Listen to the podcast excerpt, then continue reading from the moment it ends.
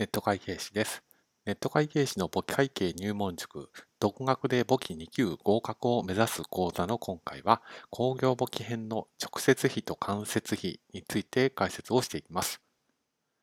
はい、え先日の動画で解説しましたけれども、直接費と間接費っていうのはどんなものなのかを改めておさらいです。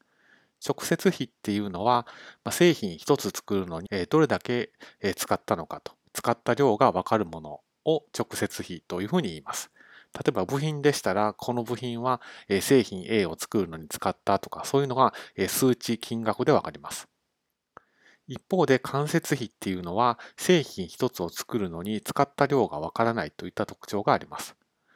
つまり、例えば工場の原価償却費とかですと、製品一つにいくら使ったのか、かかったのかっていうのはわかりません。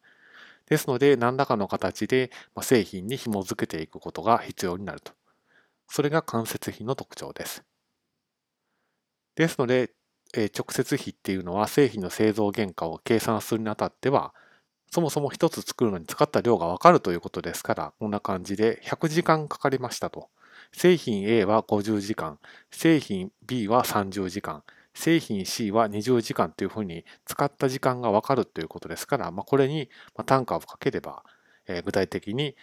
え、発生した直接労務費の金額がわかると、こういった特徴があります。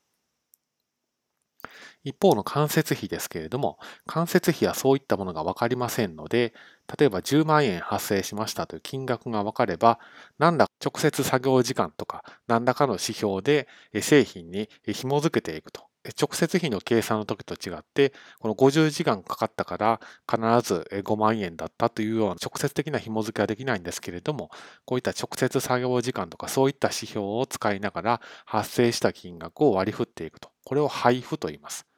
このように配布といった方法を使って製品の製造原価を、間接費の製品の製造原価を計算していきます。